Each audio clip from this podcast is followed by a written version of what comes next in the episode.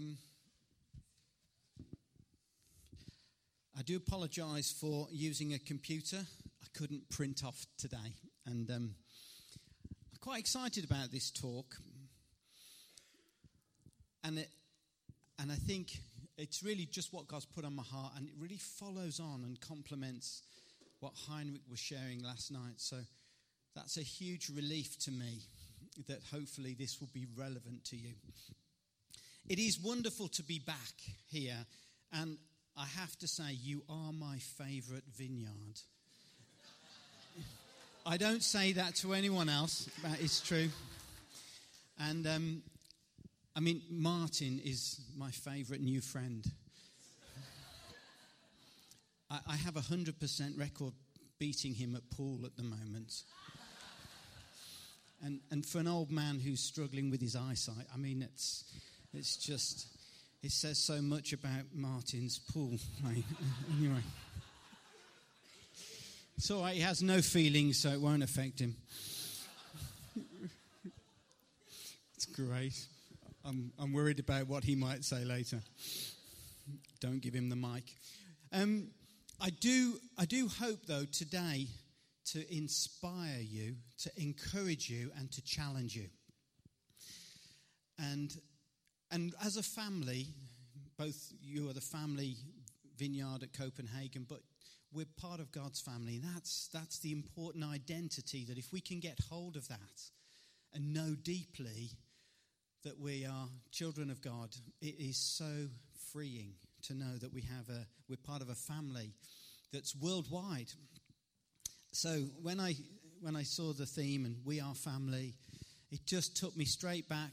I was at university in 1979, and that's when Sister Sledge brought that record out. And I remember, I remember dancing to that. I won't demonstrate that now. Um, but I was just leaving home and I became a Christian that year. I'd, I'd left a background um, of being coming from a Catholic home, a loving family, uh, and I believed in God, but I had no sense of being connected to God's family other than religion. Uh, so, you know, and it was at university when I was 20 that I um, met Jesus and he turned my life around. And that's 36 years ago. I know that's a big shock. I was expecting that. No. but, um, but the thing that I want to focus on is that is today's ambition. And I was full of ambition back then when I was 20. You know, and, and these were my ambitions. I wanted to fall in love with the woman of my dreams. I know Martin and I share this uh, same ambition. It's just, just uh, he's just not met her yet. Anyway, it's such fun. This. I mean, if you do, if if you are interested, if you just form a queue at the end, and uh, you know, we'll we'll just work through it. Okay, I'll, but it would be a waste of your time at the moment. He's, he's just not very aware. Um, you know, if my wife was here, she'd absolutely kill me now. But that's, we're family. So. But my ambitions, they were, they were these. I wanted to fall in love with the woman of my dreams, be happily married with children, and have a job that I loved. And and those ambitions, they have been wonderfully fulfilled, and the adventure still goes on. Helen and I went on a marriage course recently, and you know, it was amazing because we've been, we're coming up to 30 years being married, and we, we met and married just in three and a half months. Um, so it can happen quickly, I'm warning you. Um, and it's been a wonderful adventure, but to invest in our marriage has been important, not just for us, but also for our kids, for, for the church, because marriage is so important to family. Um, and, you know, I, I am really grateful that that has been achieved. And here I am, as I say, 36 years on, four daughters, they've all left home. two grandchildren. I've got a boy, an eight year old grandson. I take him to football. Finally, there's a boy in the family. It's great. And, uh, and a dog, as you say. And th- the important thing about a dog, if you've not had one, is that for me, finally, when I come home, somebody's glad to see me. It's a whole new experience for me. There's not a list of things I should have done that he can tell me about. it's true, I'm useless at so many things. Um, but I also had two other ambitions, which some of you may relate to. I really wanted to be a professional footballer for Arsenal and a rock star, and ideally both. But, you know, unfortunately, those ambitions, neither of those have been fulfilled. And I, I think it might be too late, but I, am not sure. I'm not sure. Um, but this year, um, throughout the whole of this year, 2015, it has been something that God's constantly brought me back to. What does it mean to have ambition as a Christian, as a follower of Jesus, as a member of God's family? And I've noticed in the vineyard that we often seem reluctant to talk about our ambitions. And I wonder why that is. You see, the word ambition, it's only mentioned eight times in the Bible, in the whole of the Bible, and they're all in the New Testament, and they are mostly in a negative way. Six out of the eight of them refer to selfish ambition. Philippians 2, verse 3. I think, oh, great. Do nothing out of selfish ambition or vain conceit. Rather, in humility, value others above yourselves. So I can start to see why we don't find the word ambition very comfortable. We understand what it means to be ambitious at work, at maybe in our studies or in sport. And we want our children, we have ambitions for our children. You know, we want to be maybe as a family ambitious. So why do we struggle to be ambitious as Christians. Now, I wonder if it's fear of being selfish. Is it the risk of failure? Or is it that we're confused? 1 Thessalonians 4, verse 1 to 11. And make it, and make it your ambition to lead a quiet life.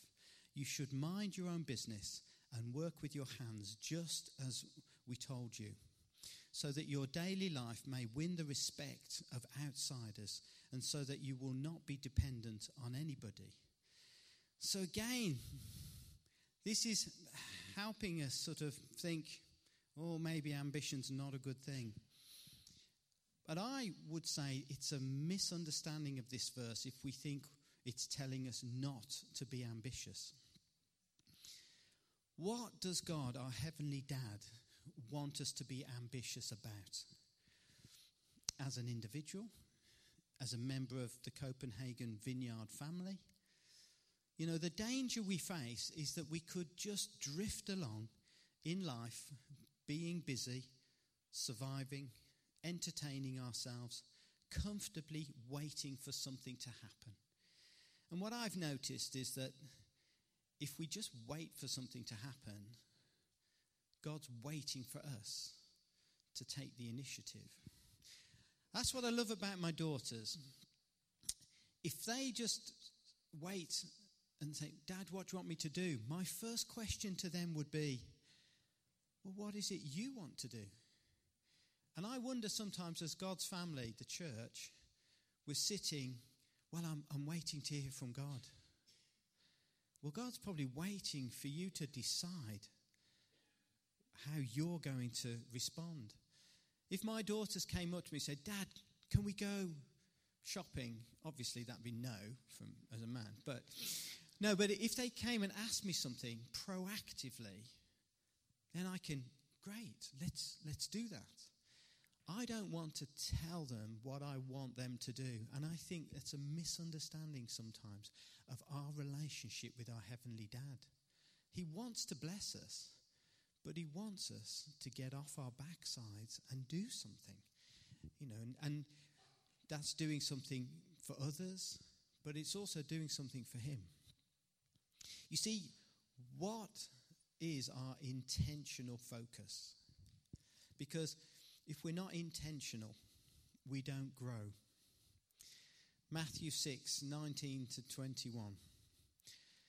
You know, this, this helps us start to think about how we can be intentional, you know, how we can start to focus what could be our ambition.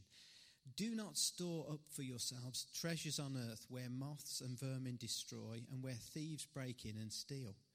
But store up for yourselves treasures in heaven where moths and vermin do not destroy and where thieves do not break in and steal. For where your treasure is, there your heart will be also. Where our treasure is, that's where our ambition may lie. And sometimes we just avoid thinking about it because a lot of our ambitions may be selfish. And that's what makes us uncomfortable. Now, Heinrich gave us a word last night that he and Annika had prayed about. And I was so panicked by that that I spent time praying last night so that I could say, I've got a word for you that I prayed about. I've confessed. Um, but it was a really fascinating word, passion. And I really do think that what God has put on my heart complements this because the word God has put on my heart to share with you is ambition. And I believe Jesus wants us, his church, his family, to be ambitious, to be passionately ambitious. You know, so we want to, do we want to see the kingdom extended? Do we want to see his family grow? Two years ago, I decided to read the whole Bible in a year, and it took me about, um, yeah, it was about 30 minutes, 40 minutes a day.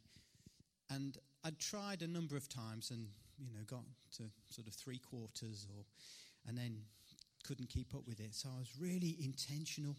I was determined. It was an ambition I had. I wanted to be able to say, I've read the whole Bible in a year. And I finally achieved it on New Year's Eve. And what was interesting for me is that God really started to speak to me as I got the bigger picture. I started to realize that the whole essence of the Bible is a story of what happens when God's present with his people and what happens when he's not present with them. And in, in the Old Testament, when God was present and when the people built their life around his presence, things went well. But then when they sort of went their selfish, ambitious ways, God withdrew his presence and then it was disaster. And I've noticed that there's these two types of ambition in the Bible selfish ambition and godly ambition. And I want to encourage you to just be aware because it's not just a straightforward choice. What tends to happen is we slip back into selfish ambition. We don't even notice. So, as I've read Philippians 2 3, do nothing out of selfish ambition or vain conceit, rather, in humility, value others above yourselves. Being humble is an active choice, it's a, it, it, it's a discipline. And, we, and then godly ambition, Matthew 6 24 to 25. No one can serve two masters. Either you will hate the one and love the other, or you will be devoted to one and despise the other. You cannot serve both God and money. Therefore, I tell you, do not worry about your life, what you will eat or drink, or about your body, what you will wear. Is not life more than food, and the body more than clothes? And these are are just really helpful reminders that we have a choice. If we don't intentionally choose godly ambition, we do tend to drift back and find ourselves being consumed with ourselves and what we need and, and why things are difficult for us. And, and we just fall back into a sort of being more concerned with our feelings, our thoughts, and, and then maybe our, you know, the flesh we live in a world where the ambitions of a country can be so destructive. You know, the growing crisis in Syria and in the Ukraine, where, you know, the apparent Russian ambitions, they're just causing terrible suffering. And then you've got Islamic State who are constantly in the news. And again, their selfish ambitions are leading to innocent people being killed, terrorized, and then they're fleeing.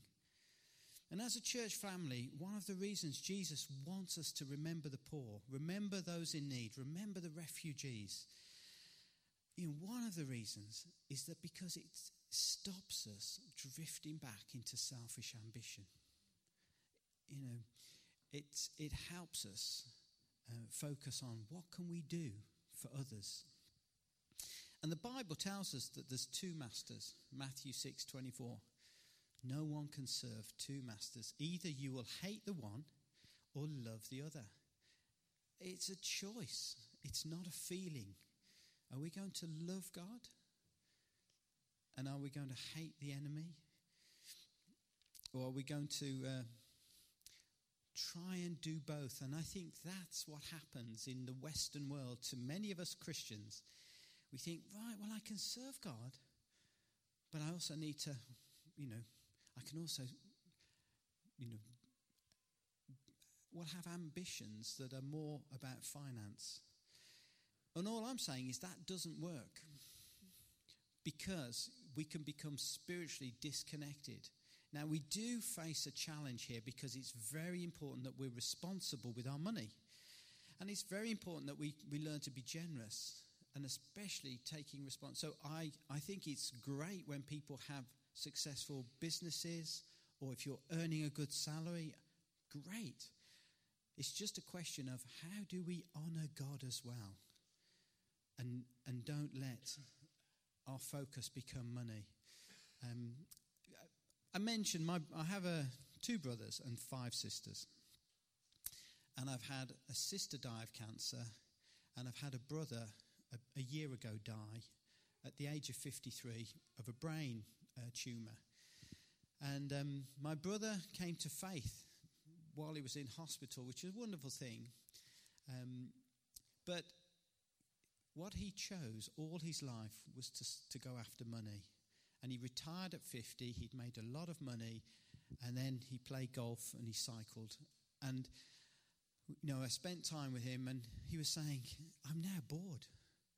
And then when he was in the hospital dying, the, there's a chaplain who just happened to be a vineyard chaplain, met him.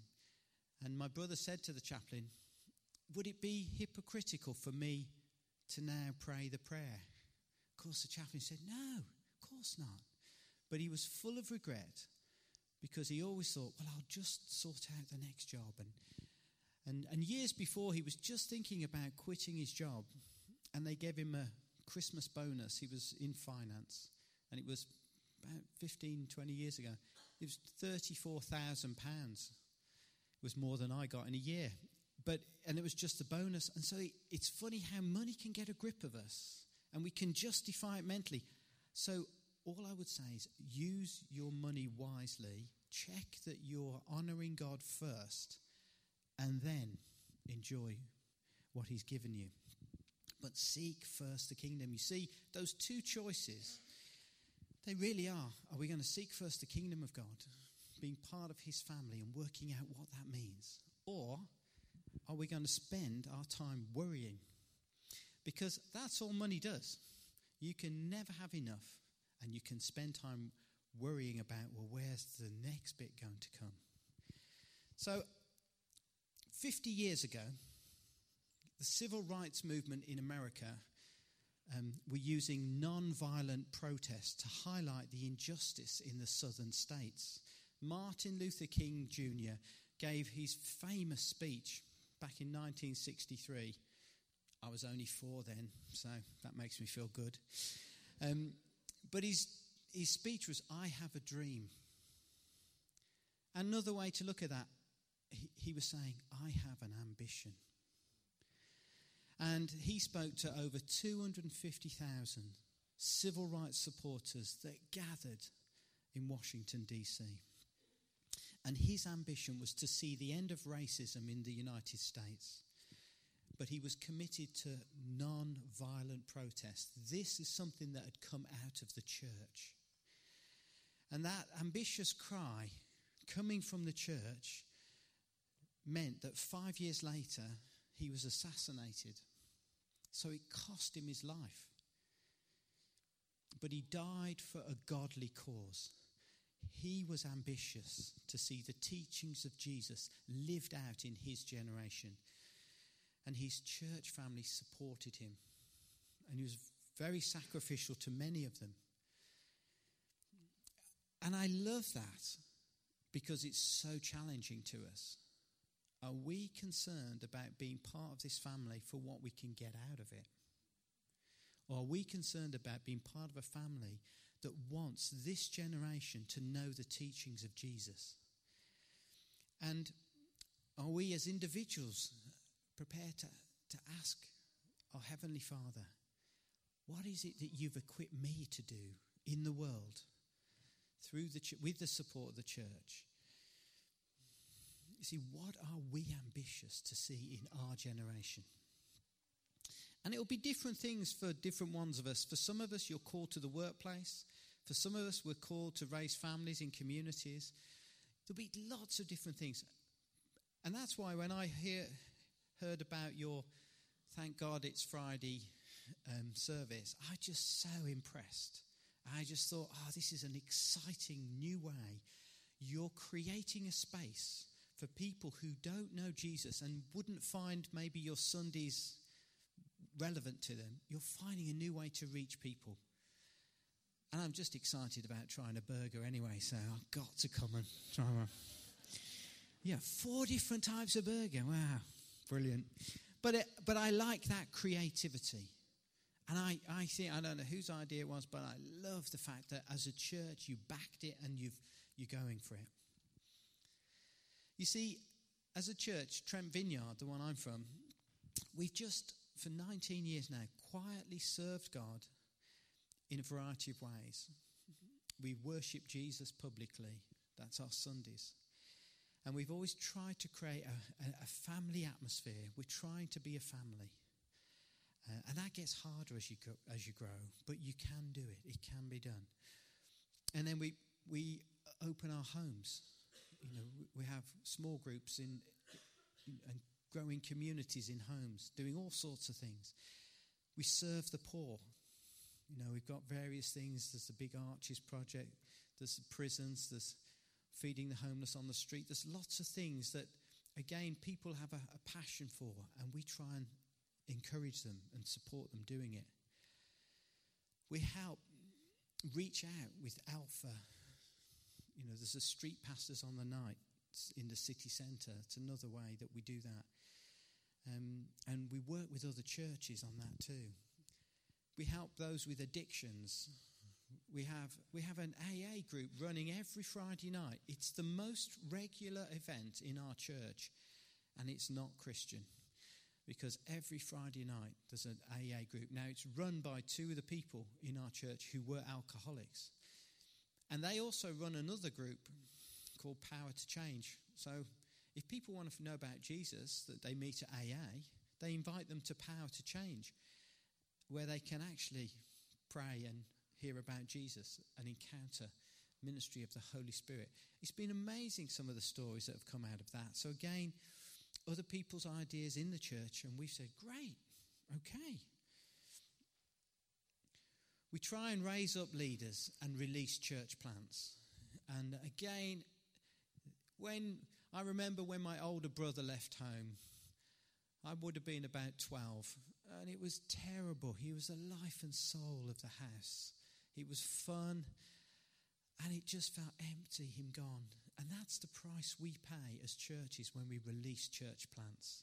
We've done it eight times in the last 10 years, and, and we've got more coming up. And every time I think, no, haven't, oh Lord, do we have to?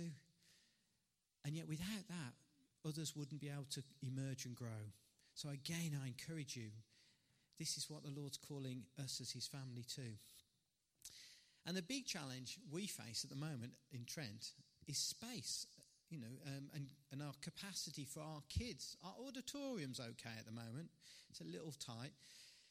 But on a Sunday morning, two weeks ago, no, it was a, a, Sunday in September. I think it was the second or third Sunday in September. Our 0 to 18 year olds, 442 children turned up. It was a nightmare. I, nobody was clapping on the kids' team.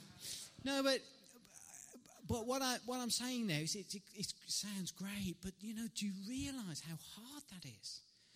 It's like the previous year it was about 250. It, it's sort of gone crazy. Now, some of that, there's about 100 youth, but the, the Vineyard kids, the 0 to 11s, it was about 300, and, I think it was 340, something ridiculous. So we're having to, just finding spaces. So we're having to think, how do we do this, Lord? And we're, we're looking at, well, we're doing all sorts of things. We're trying to move offices, make more space on the ground. And, and again, it's all inconvenient. It's a bit like if you asked your, your kid to move bedrooms in your home, oh, can you imagine the uproar there'd be? And it's a bit like that. And that's the problem. As a church, we're called as a family to constantly make space for those yet to come, those that don't know Jesus. And finally, all the roadworks around our church are finished. And so now we have the tram coming past. And we have a lot of people coming who are new, and finally they've gone, Oh, I didn't know that's where you were. And so we, we are getting more people exploring, and, and it's exciting. But the, the challenge we face, and it's a challenge that you can face, we could have a, an attitude that, no, no, we're big enough. No, okay, no, well, we're just going to stay like this. And that's not what God wants for us. There are days I really do wish He would say, Great, I dream of putting a sign out outside the church full, come back in a year. That would be such fun to do. Um, or just give us a break.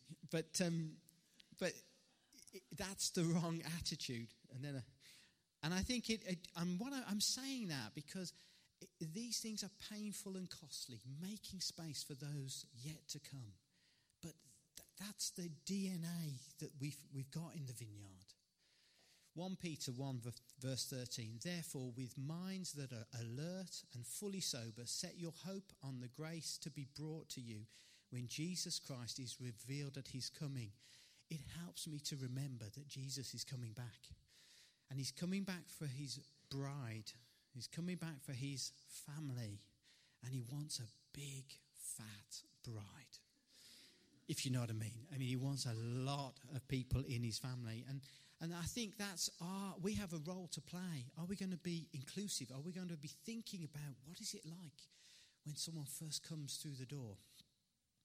It's really, or are we more concerned when we arrive? Oh, someone's parked in my car park space. See, I have a special car parking space in the church car park, and it's it. People know it's mine, and um, it's not right outside the door. It's right at the other end of the car park. And I make a point of driving and parking the furthest away I can because I want all the leaders to go, let's leave spaces for the new people that are probably going to come late and they can have a, less of a journey. And it's that attitude and mentality. And when I walk across the car park, if I see someone's dropped a cup or some litter, I don't think, oh, someone should pick that up and walk on. I pick it up.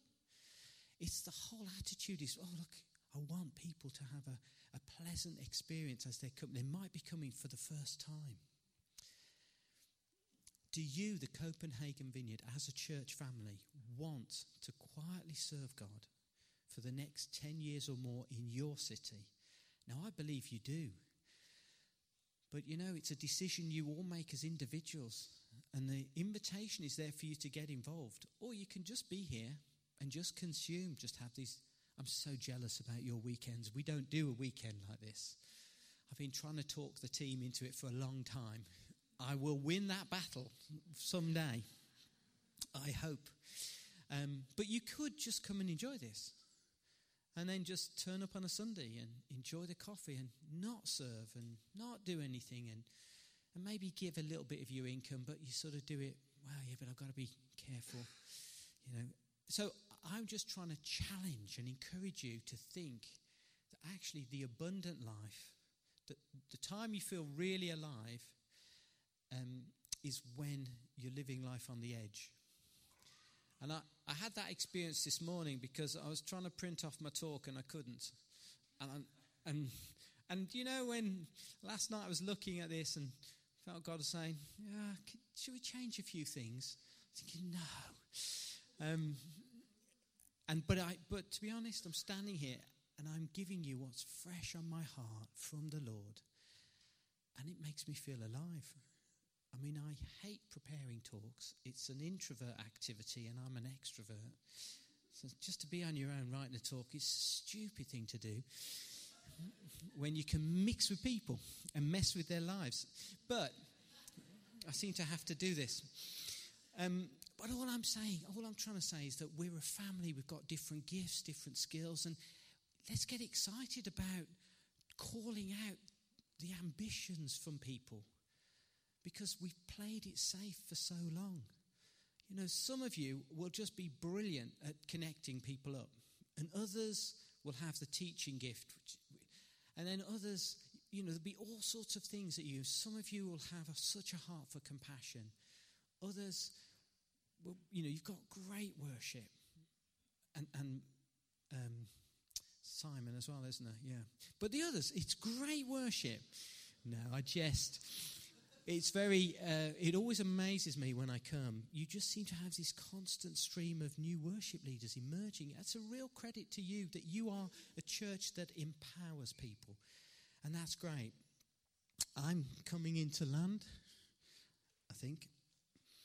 But so the question I want you to take away being called to be passionately ambitious for the kingdom, individually and as a, as a family. It's a good thing. It's a good thing. But, and I'm going to talk more about this tonight, but you know, we can't do it without being led by the Spirit. That's when we can go astray. And I'm going to explore that a bit tonight. But what I want to finish with is there's a few key attitudes that we need to embrace. And remember that attitudes are a choice. Too often, oh, well, it's just me. Oh, I'm in a bad mood. That's a choice. You know, we choose to be uh, the mood that we're in if we just allow it to consume us. But there's three key attitudes that I think our heavenly dad loves determination. When we're faced with a challenge, it's determination. And um, the determination of the team that have organized this weekend and put everything together, it's amazing. And then there's resilience. Resilience when you're facing failure. Because I don't think we really learn about, uh, uh, well, about ourselves unless we fail something. And I, I've failed at so many things. So don't think, if you think, oh, I'm up here and I'm all sorted, you know, we will all fail regularly on a daily basis in some way. But it's being resilient. You see, I know my skin might look soft, but it's actually as thick as a rhino's. You know, to for me to actually be hurt, um, I, I'm just not very sensitive. It's a gift that God's given me. I've prayed that my wife could have the same gift, but it doesn't seem to have worked, that prayer. So I just, I'm still learning about being more sensitive in my marriage. It, it's, it, it's a marathon, not a sprint. Um, but the other one, courage. Courage when we're facing adversity. You know, when we're facing, you, you know, you never know when the, all that Jesus told us is that in this world you will have trouble. So if you've not got trouble today, enjoy today. Don't worry about what it might be. So, determination, resilience, and courage, those are the attitudes that we can choose to embrace. Uh, I just want to finish with um, a little story um, that sum up these three things. My better half, Helen, um, and I, we've been, we will have been married for 30 years in March, and that makes it our Pearl wedding anniversary. 30 years is Pearl. And we have, as I said, the four daughters, and they've all left home. And so we've started to go on holidays, just the two of us. The first time we went, we were both nervous. It's like, will we actually get on?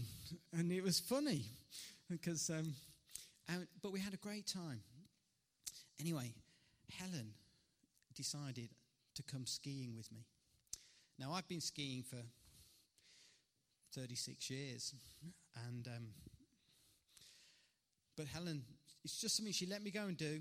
It was a bit like uh, charging a phone battery. You know, you I go skiing, that charges me up for the rest of the year, being a dad to four daughters and all the rest of it. So if that was sort of, I'd get to go once every couple of years. Anyway, the last few years, Helen's been coming with me. Uh, and we go with our worship leader, Nigel Briggs, and his wife. Uh, and, you know, we're good friends and we have a lot of fun. And um, Nigel and I, we've skied together before. So the two wives had lessons. And each evening, at their expense, we had a lot of fun hearing about their stories because neither of them had had any lessons before going skiing. We tried to tell them, they did not want to listen. And, um, but it was, it was great fun, um, that. But let me just, let me just, there's a couple of things that I want to draw out of this. Yes. So what happened that Helen renamed the chairlift the scare chair. That's what she called it. I got on the scare chair today, and uh, we had one or two amazing incidents. Uh, um, after, after a week or so, I mean, we spent a lot of time on the nursery slope, uh, and but we finally managed to talk at the end of the week to get on the scare chair, and we went up.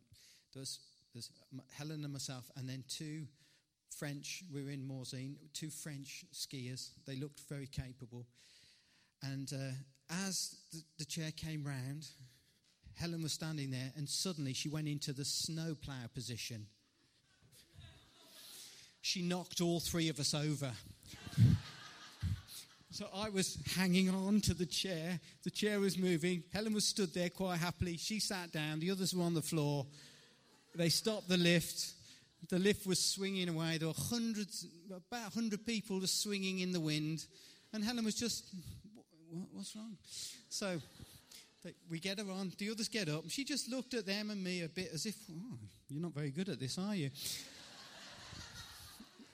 and then, so then we're, we're going up. And she said, What happened then? And I explained to her, Oh, Helen, you don't go into snowplow and push it because that knocks everybody over. And then it dawned on her, oh, that was me. So we're going up. Helen's getting more and more nervous because we've got to now get off the scare chair. And uh, it's going higher than she's been before. But the, the, the sort of the facial expressions on these two French men as they heard us talking were precious. I just saw fear grow in them. and, and as we got there, I've never seen, well, I joined them. Three of us never left that uh, scare chair as quickly as we did that day. and Helen came snow plowing down after us. But the, the, the point I tell you that story is that, you see, every night Helen was nervous. Every night on this holiday, she was, oh, this is terrible. I'm terrified. I, I'm, I'm finding this difficult. But she was determined partly because we'd spent all the money on it, but she was determined to crack it. And, and so she, she demonstrated that determination. By each morning, I thought, right, she's going to not do it today. But no, I'm determined. I'm going to go for the challenge. And we went at it again. And, um, and even in the face of failure, because there were many times when she just was so frustrated, and it's so like that with skiing when you're learning something new. And I, I'm telling you this because the Lord may be challenging some of you to do something new in the life of the church. Don't do what you're comfortable with, do what's needed as well. There may be a gap, there may be some issue. And, and the Lord might be saying, Oh, come on, I want you to be determined. I want you to develop resilience. Yeah, it's going to be difficult. You might not be great at it, but I want you to grow and learn. And also, it was demonstrated courage. There were a few times when I took Helen you know, off on a blue run. And for her, it was like a steep black. But, you know, to see her courage and um, was great. But whenever there was a, an edge, a, a cliff, it was like a magnet to Helen. She just drift that way. And I'm trying to, I mean, a few times she just pushed me over the edge and then she, oh, she was fine. But, you know, it was worth it.